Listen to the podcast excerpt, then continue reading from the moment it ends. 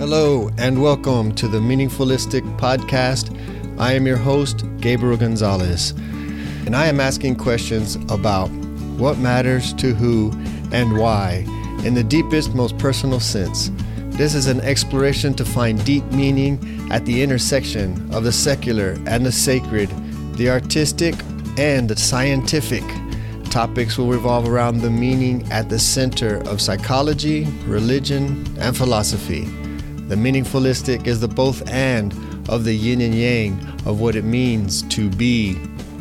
And this is a mini episode for the Meaningfulistic podcast, and I realize I've never fully unpacked what the yin and yang and the both and really means, but I will save that for a later date.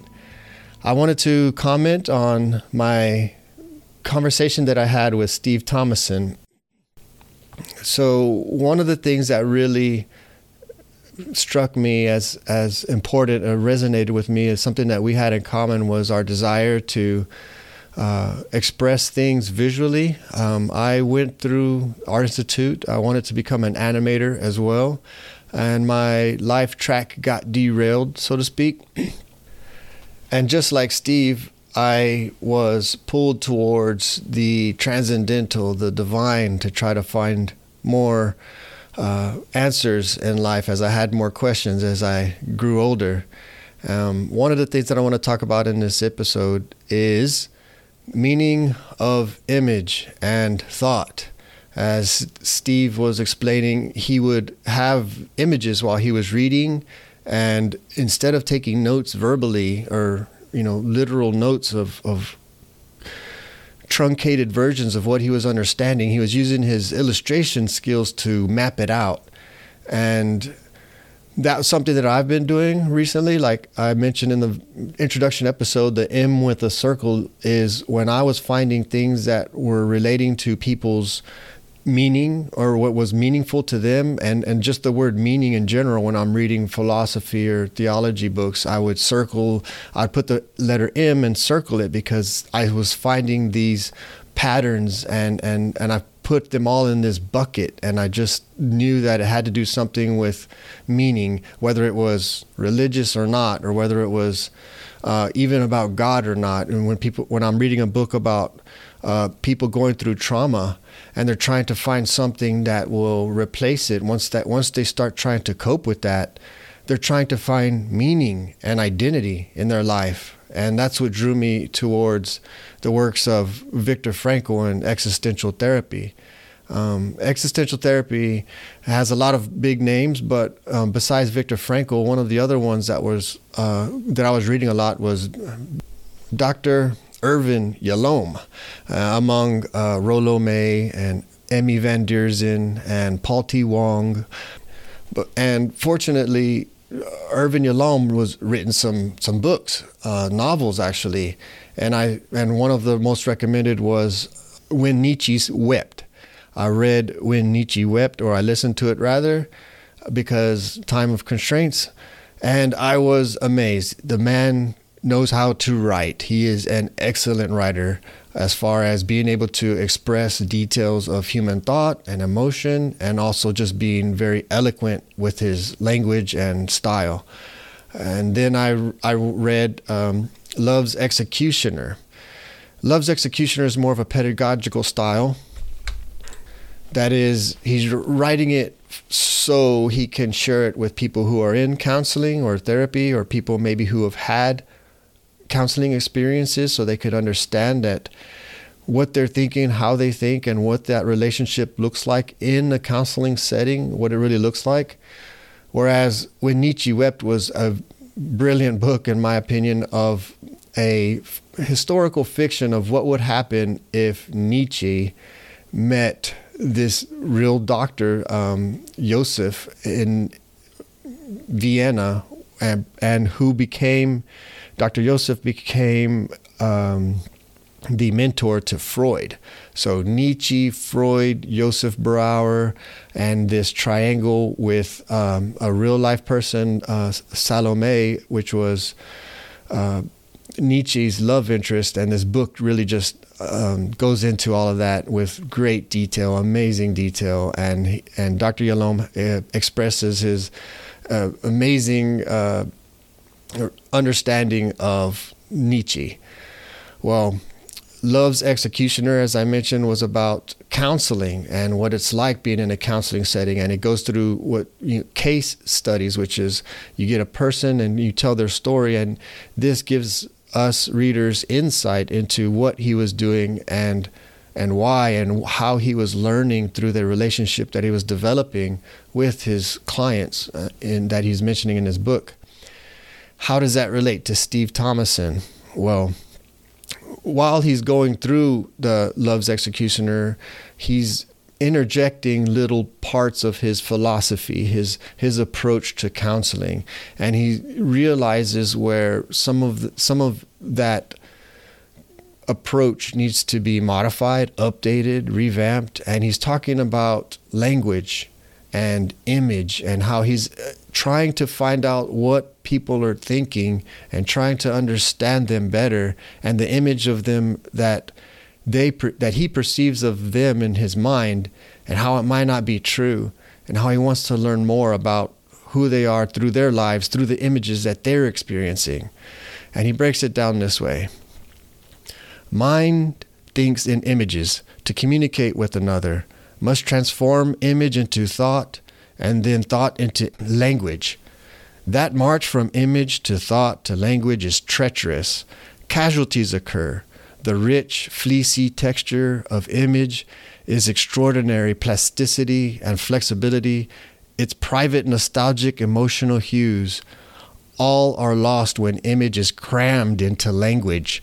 Great artists attempt to communicate image directly through suggestion, through metaphor, through linguistic feats intended to evoke some similar image to the reader, but ultimately they realize the inadequacy of their tools for the task.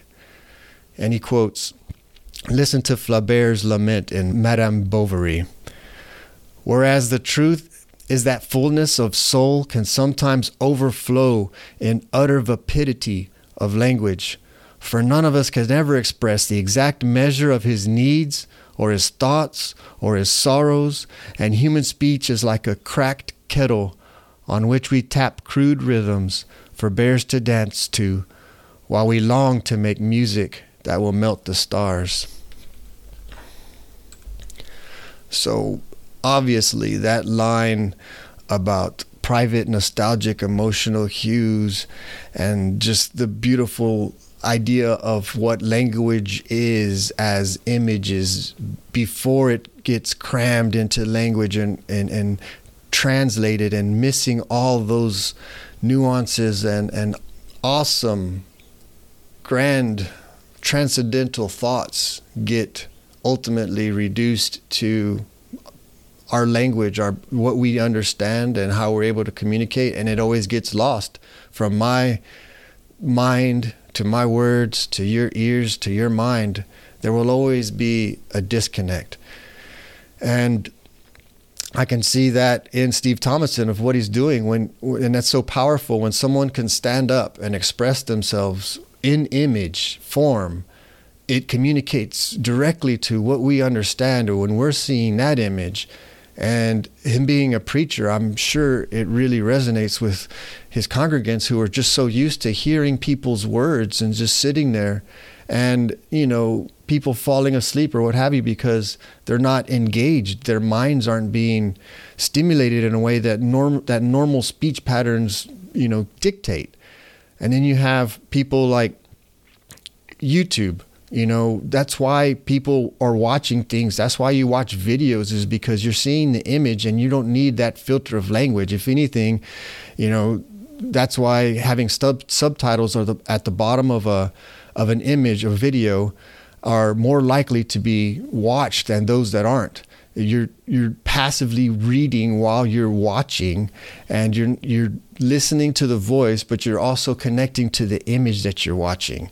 So YouTube videos TikTok this explains why they're so popular because it creates that image in our minds more vividly and it's retained. And it also has the emotional effect you know you're spiking your dopamine for seeing something funny or what have you but it also makes sense why PowerPoint is so effective in business.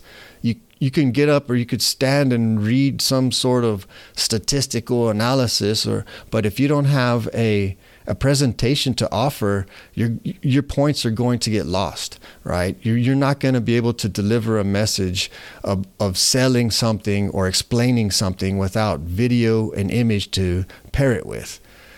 So Irvin Yalom did that expression very eloquently. I loved his language.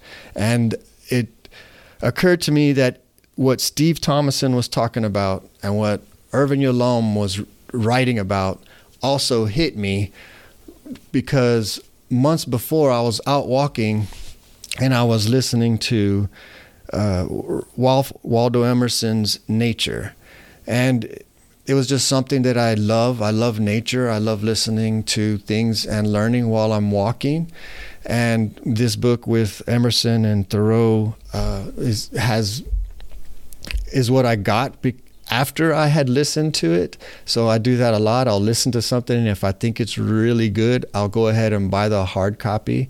I don't like having too much book space taken up on my shelves um, but so that's why I listen to a lot first. And again, the reason why I listen to books is because it's building that image in my mind, and I'm able to do other things work, drive, what have you, walk. And what Yalom said in Love's Executioner was very similar to what I had heard in Ralph Waldo Emerson, and it is this a man's power to connect his thought with his proper symbol and so to utter it depends on the simplicity of his character, that is, upon his love of truth and his desire to communicate without loss. The corruption of man is followed by the corruption of language. But wise men pierce this rotten diction and fasten words again to visible things, so that picturesque language is at once a commanding certificate that he who employs it is a man in alliance with truth and God. The moment our discourse arises above the ground line of familiar facts, it is inflamed with passion or exalted by thought. It clothes itself in images a man conversing in earnest, if he watch his intellectual processes, will find that a material image, more or less luminous, arises in his mind, contemporaneous with every thought which furnishes the vestment of the thought. Hence, good writing and brilliant discourse are perpetual allegories. This imagery is spontaneous. It is the blending of experience with the present action of the mind. It is proper creation. It is the working of the original cause through the instruments he has already made. And here, original cause are capitalized because Emerson is talking again of God. So, language and image in our minds are created before the language that comes out and to me, there's deep meaning in that thought because it resonates as Emerson parallels it to God. And the word logos is very much along the, those lines. If you don't like the word God, think universal mind, universal intelligence. It's all similar ways of looking at something that we can explain. That language has futility in trying to capture. And that's why I love the word ineffable when it comes to talking about God. There's just no real way of putting it into words without losing so much of what God really is, of what God really means.